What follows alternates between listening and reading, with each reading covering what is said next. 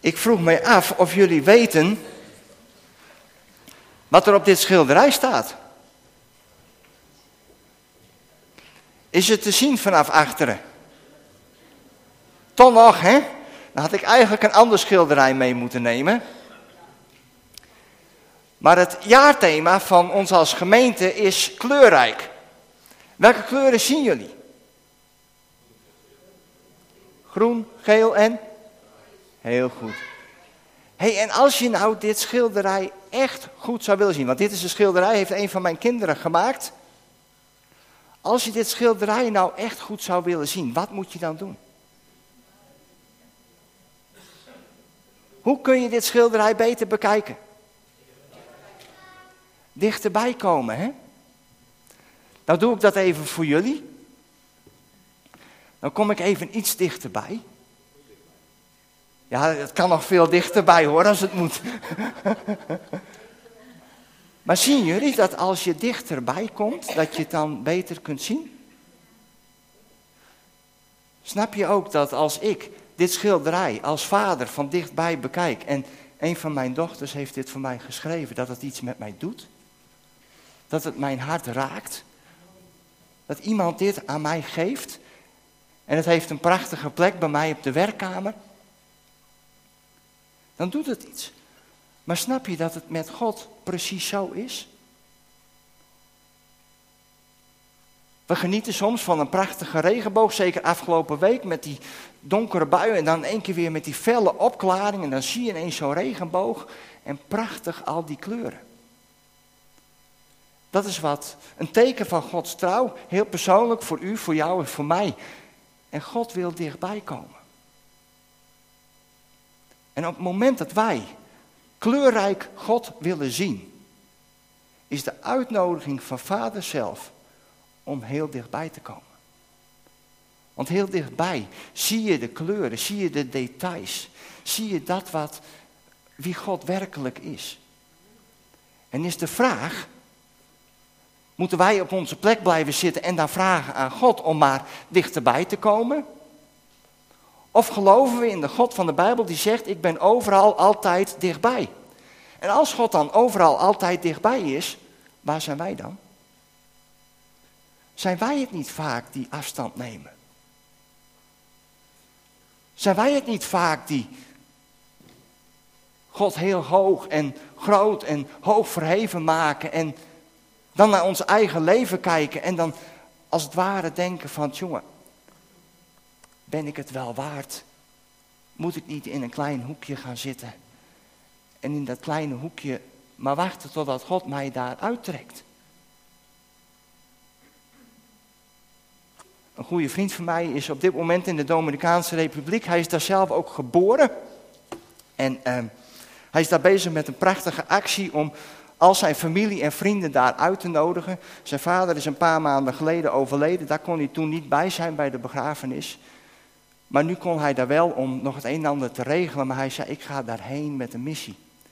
Ik wil al mijn vrienden en al mijn familie wil ik uitnodigen wie de Heer Jezus is. Ik wil hun een maaltijd aanbieden en tijdens die maaltijd wil ik laten zien wie Jezus is. En hij liet me twee weken geleden een filmpje zien. En ik ben nog steeds onder de indruk van dat filmpje.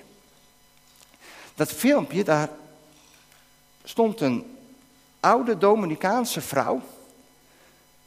Ze was 103 jaar oud stond daar te springen, stond daar te aanbidden. Helemaal enthousiast, helemaal. Ik dacht, wat, gebeurt hier? Wat zegt ze? Ja, ik kan niet zo goed Spaans als mijn goede vriend dan. Maar hij legde uit wat ze zei. Dat ze vol aanbidding was en dat ze de waarheid van God over haar leven, over haar omgeving en over haar land uitsprak. En wat geweldig om dat mee te maken. En toen zei ik op een gegeven moment tegen die vriend van mij, Gamaliel heet die. Ik zei, wat heeft zij rare knieën? En het duurde een minuut voordat die goede vriend van mij klaar was met lachen. Hij zei, ze heeft helemaal geen rare knieën. Ja, maar ik zei, kijk nou eens naar die knieën, die zijn wel twee keer zo dik als normaal. Is die vrouw ziek? Heeft ze... Nee, Die vrouw is helemaal niet ziek, die vrouw is kerngezond. Dat zie je toch als je 103 bent en zo staat te springen en te dansen. Wat er op die knieën zit is eelt. Er zat zo'n laag eelt op die knieën van die vrouw. En ze vertelde dat dat kwam door het bidden. Ze hoefde verder heel weinig in haar leven. Maar ze stond s'nachts om een uur of vier op. En als het normale leven om een uur of zeven, acht begon, had zij vier uur op haar knieën gebeden. Voor haar land, voor haar leven, voor haar familie, voor haar vrienden. En er ging een enorme zegen uit. Omdat zij heel dichtbij haar vader in de hemel was, heel dichtbij de Heer Jezus was geweest. En vanuit die, ja, vanuit die diepe intimiteit was haar identiteit in de Heer Jezus gevormd. En die identiteit die maakte dat zij vol autoriteit in haar leven kon staan en de waarheid van Jezus kon proclameren over haar land, over haar omgeving.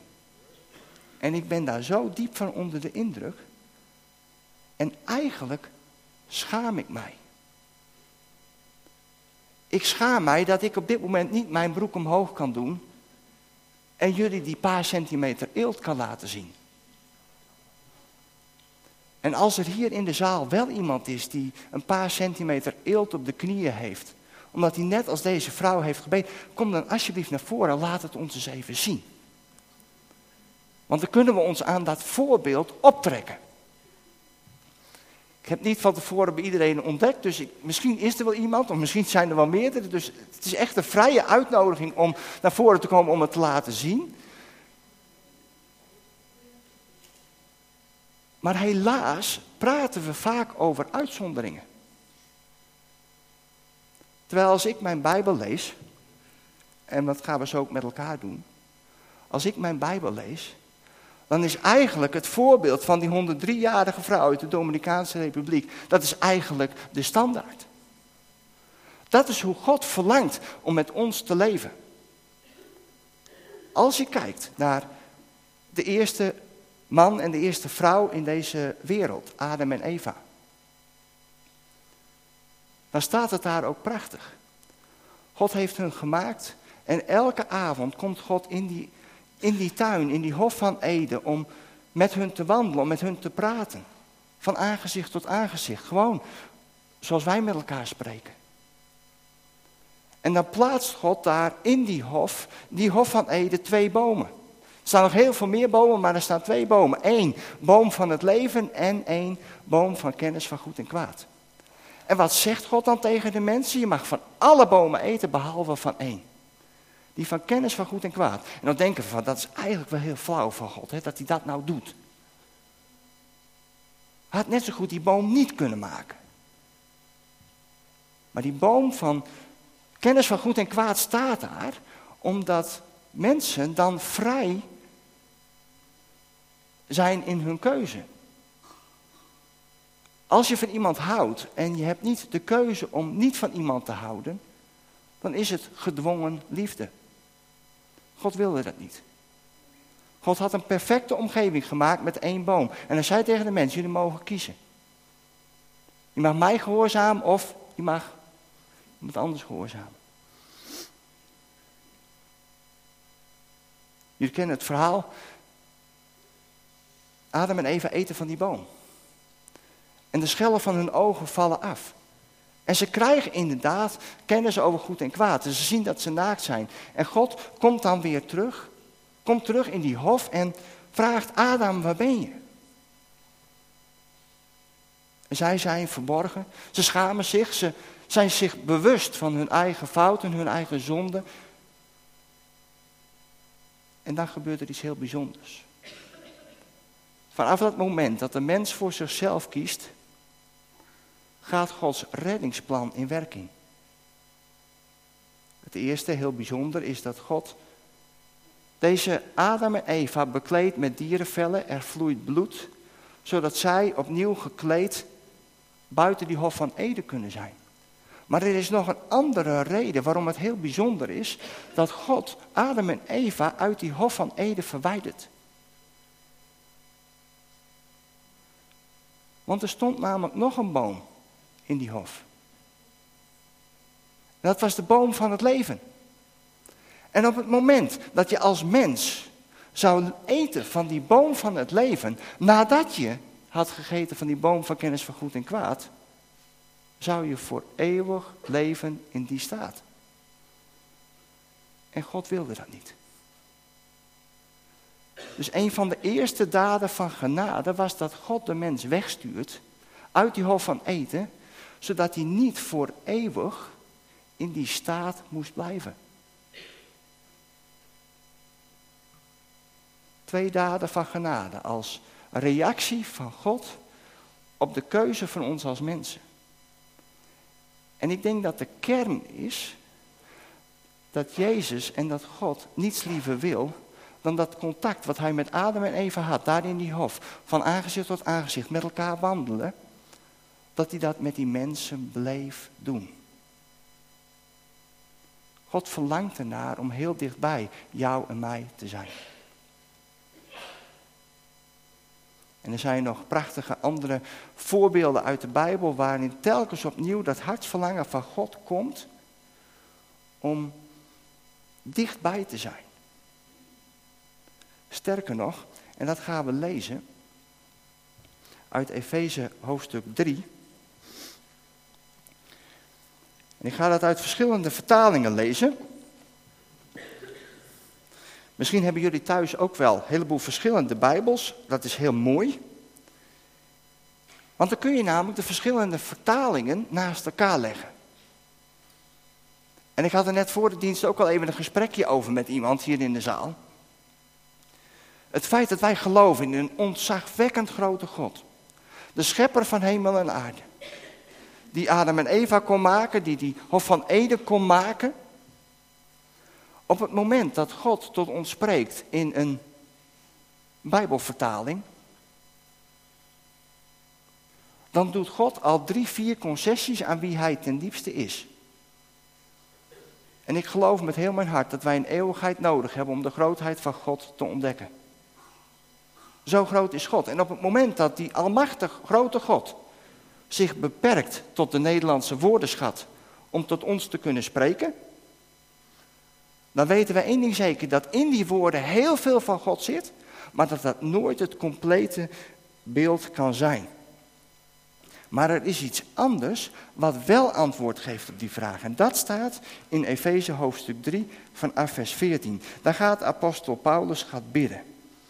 En dan zegt hij, daarom buig ik mijn knieën voor de Vader.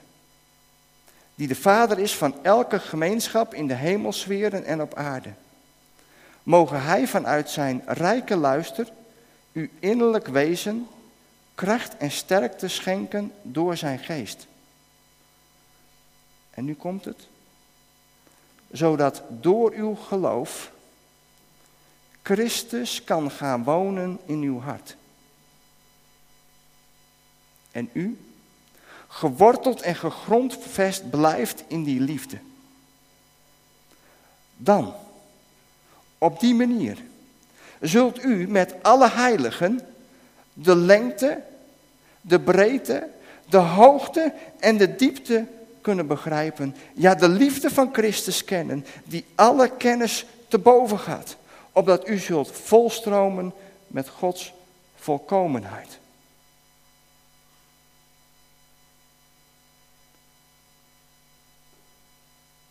Als we God willen zien, als we de kleurrijke God willen zien, hoe dichtbij kunnen we dan komen volgens dit tekstgedeelte?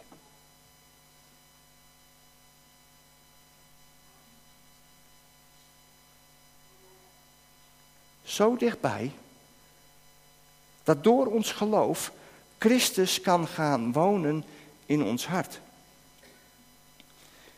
En nu komen die andere vertalingen, want ja, hoe werkt dat dan, hè, dat die Christus kan wonen in ons hart? Dan staat er in herziene statenvertaling op dat Christus door het geloof in uw harten woont en u in de liefde geworteld en gefundeerd bent. Nu de Bijbel in gewone taal. Geeft die nog iets nieuws, iets. Daar zegt, deze vertaling zegt, ik bid dat Hij jullie geloof zo groot maakt dat Christus altijd in jullie aanwezig is. En ik bid dat God door de liefde van Christus de kerk sterk wil maken en wil laten groeien.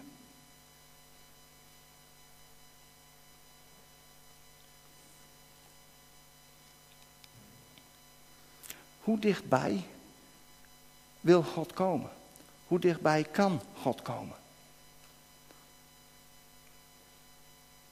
Jezus maakt door ons geloof woning in ons hart. En ik weet niet wat voor beeld je daarbij hebt. Als Jezus bij jou gaat wonen, wat voor beeld heb je dan? En even voor de, de beamer. Even voor de beamer. Ik had een mailtje gestuurd. Als het nog lukt, zou ik het heel mooi vinden als het lukt. Ik hoor graag, als het lukt, dat je mij een seintje geeft, anders is het goed. Ja? Christus wil woning maken in ons hart. En dat is heel bijzonder. Want dichterbij dan bij iemand wonen kun je toch niet komen?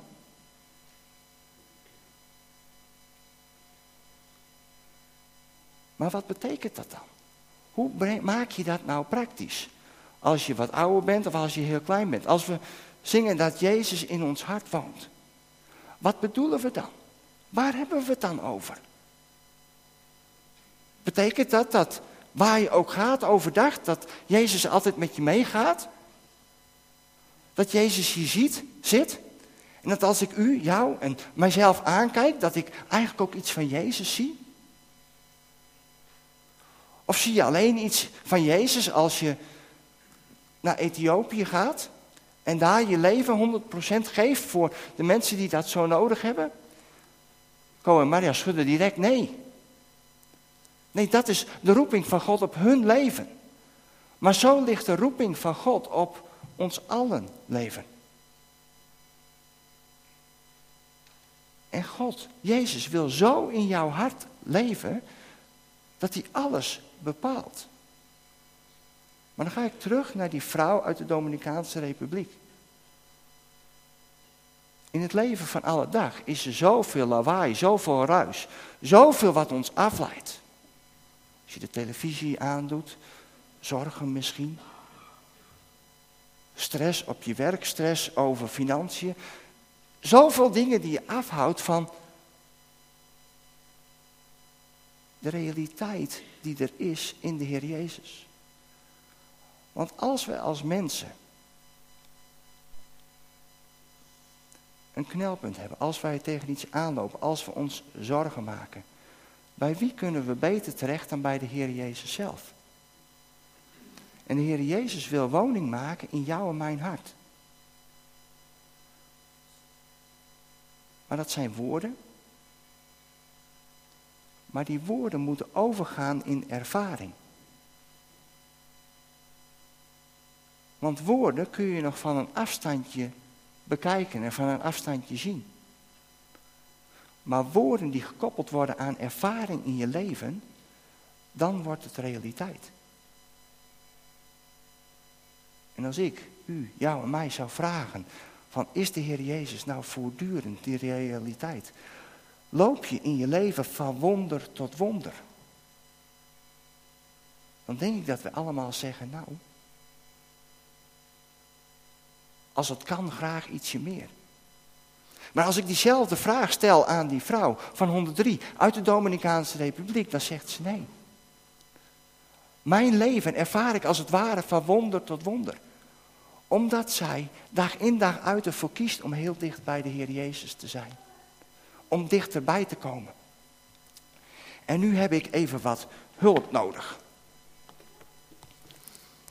Dat wisten jullie al, hè? dat ik hulp nodig had. Ja, dat is altijd zo bij je gezin. Nou, kom op.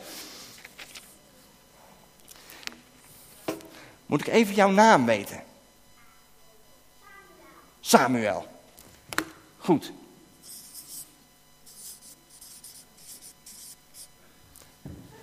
Zo? Schrijf ik het zo goed? Stipjes, hè? Dat dacht ik al. Zo, alsjeblieft. Mag jij die vasthouden, zodat iedereen die kan zien? Nou heb ik iemand nodig die het briefje wil vasthouden van de Heer Jezus. Ja, is er iemand? Kom maar hoor.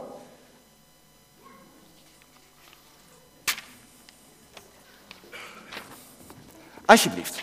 Even zodat iedereen het kan zien. hey, als jullie nou met elkaar willen praten, wat doe je dan? Ja? Kom maar even mee, Samuel hoor. Jij wil even praten met uh, Jezus, hè? Ja. Ja, nou, doe je best. Praat maar met Jezus.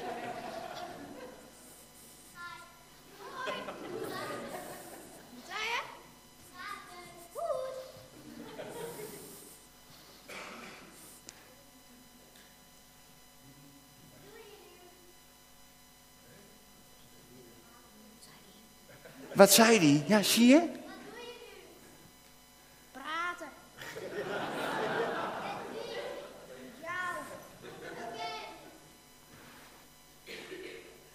Als jullie elkaar nou wat beter willen verstaan, wat doe je dan?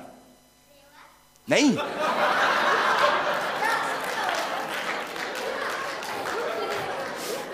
Maar is dat niet precies wat wij doen als mensen?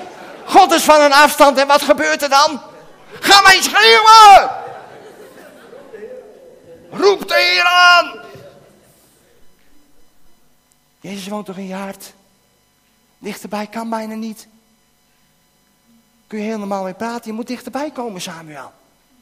Yes. Ga maar bij elkaar zitten. Hier mag je wel gaan zitten. Goed. En jullie mogen wel even met elkaar kletsen hoor. En nou vraag aan iemand anders. Wat als de Heer Jezus nou zo dichtbij wil zijn. En je zo met elkaar kunt praten. Wat zijn dan dingen die hier nog tussenin kunnen komen? Hm? De boze. Nou, dan moet ik, heb ik ook een vrijwilliger nodig die, uh, die dat even wil spelen. Oh. Alsjeblieft. En doe je best, zou ik zeggen. Doe je best. Jij mag het gesprek tussen hun even verstoren. Dus doe je best maar. Ga het gesprek maar verstoren.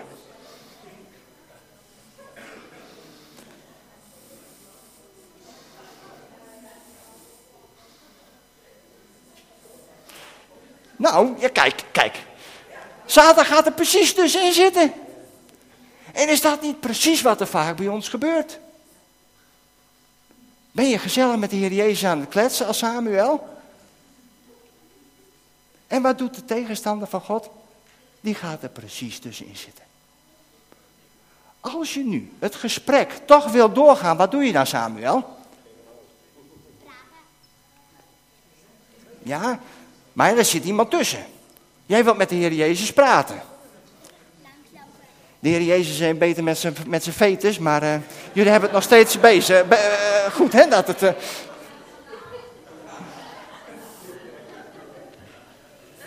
Ja, ik snap ook dat het niet lukt, omdat die sandaal gewend is, hè? Ja, ja.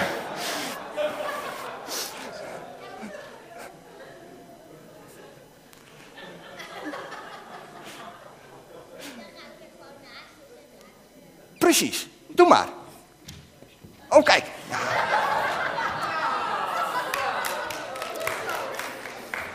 Hey, weet je wat de Bijbel zegt?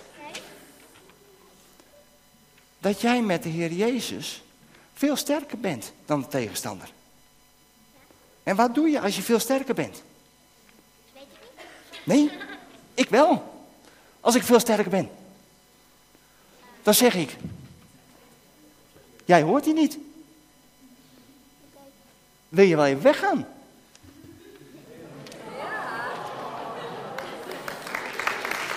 Dat doe je toch of niet?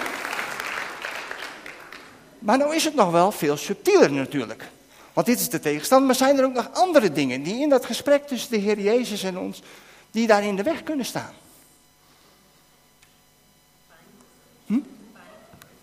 pijn. En hoe werkt dat dan?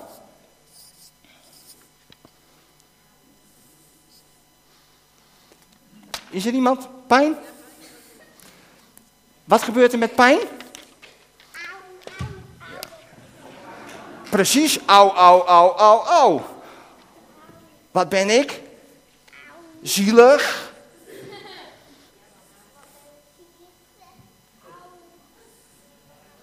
En wat doet pijn? Je ziet het hier direct voor je gebeuren. Pijn maakt afstand, maar zorgt ook dat hij naar zijn eigen voet kijkt. Op het moment dat je dicht bij de Heer Jezus wilt zijn en pijn in je leven hebt, dan focust die aandacht zich zo op je eigen pijn, op je voet. En au, au, au, au, au, au, au, au, au, au, au, au, au. Au. En waar is Jezus? Die zit er gewoon. En die is er nog steeds. Jezus is niet verder weg en de hemel is niet opeens van koper geworden. Hij is er gewoon, hij heeft nog steeds de woning in zijn hart. Samuel kan nog steeds met de Heer Jezus praten, maar die pijn. Zijn er nog andere dingen dan Satan en pijn?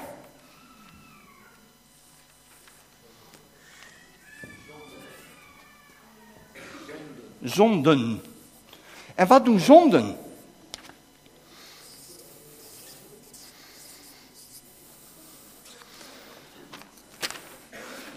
Wat doen zonden? Wat doet zonde in het gesprek tussen de Heer Jezus en jou? Nee, dat is het enige goede antwoord. Want wat is er gebeurd met onze zonde? In die relatie met de Heer Jezus. Zijn vergeven. En wat betekent dat, dit briefje? Weg. Dus op het moment dat wij als mensen geconfronteerd worden met zonde, dan is er altijd die aanklager. Die aanklager die zegt, je bent schuldig. Ik heb op een gegeven moment met de aanklager afgesproken, zodra je het in je hoofd haalt, om mij te beschuldigen, weet ik één ding wat ik doe, dan ren ik naar het kruis. En op het moment dat ik ren naar het kruis, weet ik weer dat mijn relatie met de Heer Jezus in orde is. En dat is heel grappig. Daar waar ik vroeger heel veel ervaring had en heel veel dat de aanklager dichtbij kwam, doet hij dat nu niet meer. Hij vindt het niet meer zo fijn, geloof ik om mij te herinneren aan mijn zonden.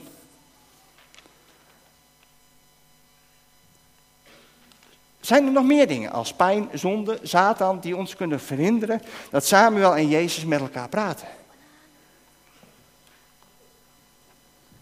Je moet iets harder praten, want er wordt hier druk gepraat tussen de Heer Jezus en mij. Hm? Afleiding. Ja, Afleiding, heb je daar last van Samuel, af en toe? Ja?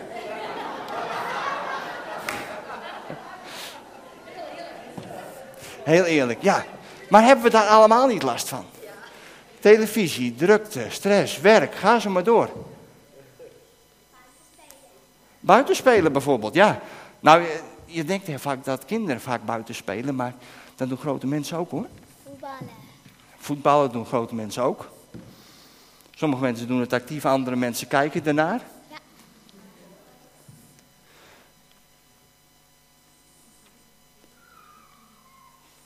Dus er is enorm veel afleiding. Om gewoon dat gesprek te hebben tussen Jezus en jouzelf.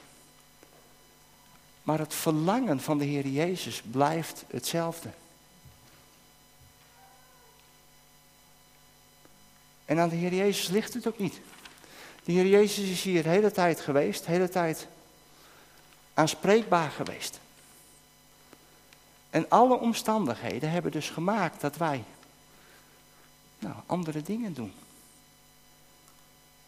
En daarmee die intense ja, connectie, die intense gemeenschap met elkaar missen.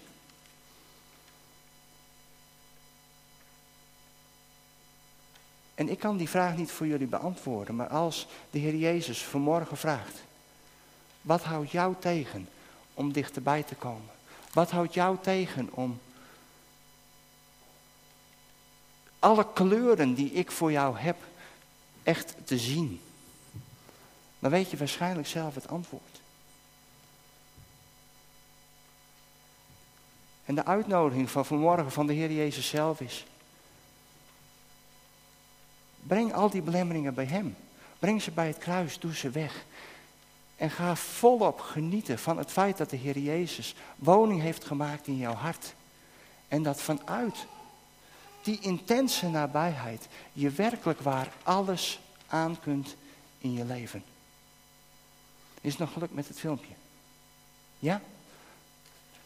Laten we daar dan maar naar gaan kijken. Gewoon als uitleg.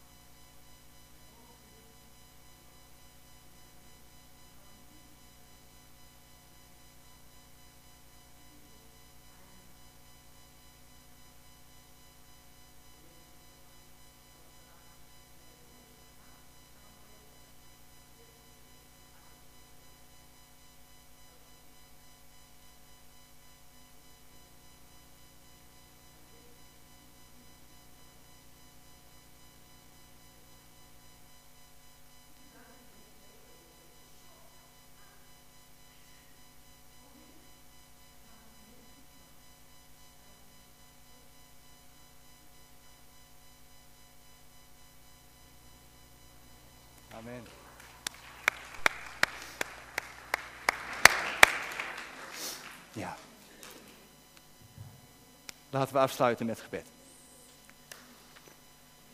Heere God, wat essentieel. Als we u in al uw rijkdom, in al uw glorie willen zien. En we tot geloof zijn gekomen. En dat we in de woord de Bijbel lezen. Dat u woning maakt in onze harten.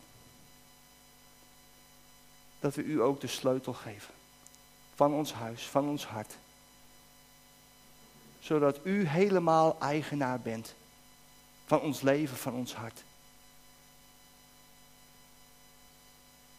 En Heere God, het is net alsof u vanmorgen ook tegen ons zegt, now we are talking.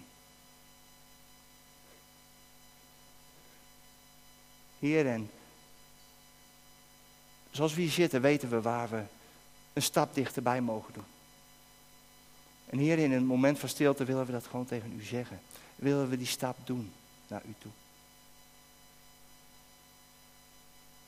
Heilige Geest, ga maar door de rij en klop maar aan de deur van ons hart. Klop maar. U verlangt er zo naar om duidelijk te maken wat u misschien al zo'n tijd duidelijk hebt willen maken. En doe dat maar deze morgen.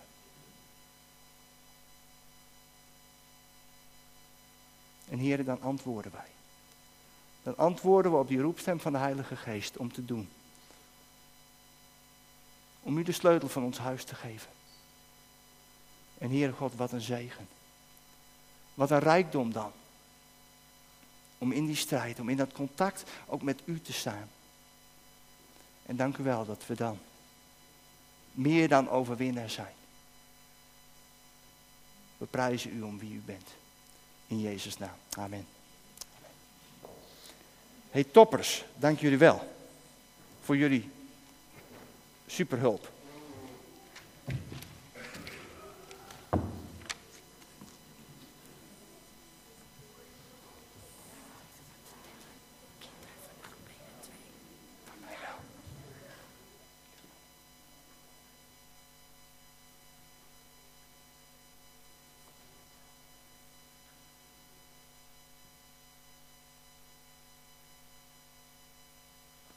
Ik wil ook graag nog iets vertellen, dus bij deze.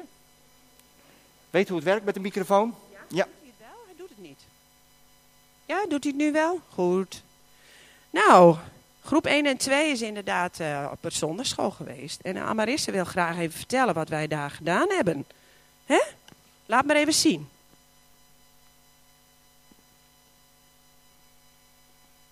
En vertel je ook even wat erop staat? Koning Paul. Uh... Ja, ja, ja. Paulus. Paulus. Paulus. Waar zit hij in? Waar zit Paulus in? Kijk eens op het plaatje. Wat staat erop? Een mand. In een mand? En wat heb jij gedaan met die mand? Stof erop geplakt. Ja, stof erop geplakt. En uh, Paulus moest vluchten, hè? Meneer wou ze doodmaken. Ja. En dan moest hij over de? Muur. Over de muur. Ja. En wat ging Paulus allemaal doen? Toen hij vrij was? Ging hij naar allemaal landen toe? En dan ging hij vertellen van de? Heer Jezus. Zo. Dat goed zo.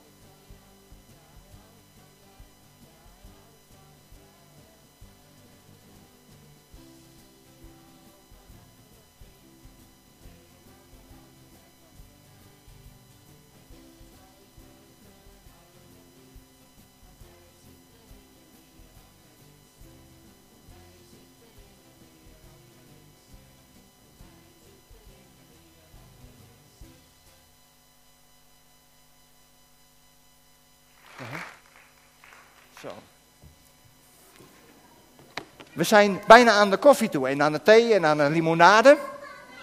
Er staat een prachtige stand zo om even te bekijken naar het werk van Co en Maria. Je wordt ook heel hartelijk uitgenodigd om met elkaar het gesprek te vervolgen. Het gesprek wat je hebt met Jezus, het gesprek wat je hebt met elkaar, om elkaar op te bouwen, om elkaar aan te moedigen, juist ook voor de nieuwe week. Dus we gaan nu bidden om de zegen van onze God de Vader. En het is fijn dat we weer helemaal compleet zijn. Kijk, we zijn helemaal compleet. Dus dit is hartstikke goed. Dus als het mogelijk is, wil ik u uitnodigen om daarbij te gaan staan. Ja. Dank u wel, Vader, dat we als huisgezin van de levende God compleet mogen zijn. Dank u wel dat iedereen die hier vanochtend gekomen is, voor een ontmoeting met u, dat u zichzelf hebt laten zien. Door een lied, door een getuigenis, door een woord, door een tekst uit de Bijbel, door een tekst van de liederen. Heer, u bent dichtbij gekomen. Want dat is wie u bent. Zo bent u. En dank u wel, Heer, dat wij ook deze ochtend dingen mochten wegleggen, dingen aan de kant mochten leggen, die ons verhinderen om dicht bij u te zijn. Dank u wel, Heer, dat vanuit het dichtbij zijn, dat we mogen groeien in, in, in, in intimiteit. Waardoor u onze identiteit bevestigt. En wij mogen uitstappen in autoriteit. En dat is, heren, wat we ook deze komende week willen doen. Onder uw zegen. En ik ben u dankbaar dat ik zo ons met elkaar mag zegenen met uw zegenen. De Heere is voor u om u de juiste weg te wijzen. De Heer is achter u om u in de armen te sluiten, om u te beschermen tegen gevaar. De Heer is onder u om u op te vangen wanneer u dreigt te vallen. De Heer is in u om u te troosten wanneer u verdriet hebt. De Heer omgeeft u als een beschermende muur waar anderen over u vallen. De Heer is boven u om u te zegenen. En zo zegent God de Vader, God de Zoon en God de Heilige Geest. U vandaag, morgen en tot in eeuwigheid. Amen.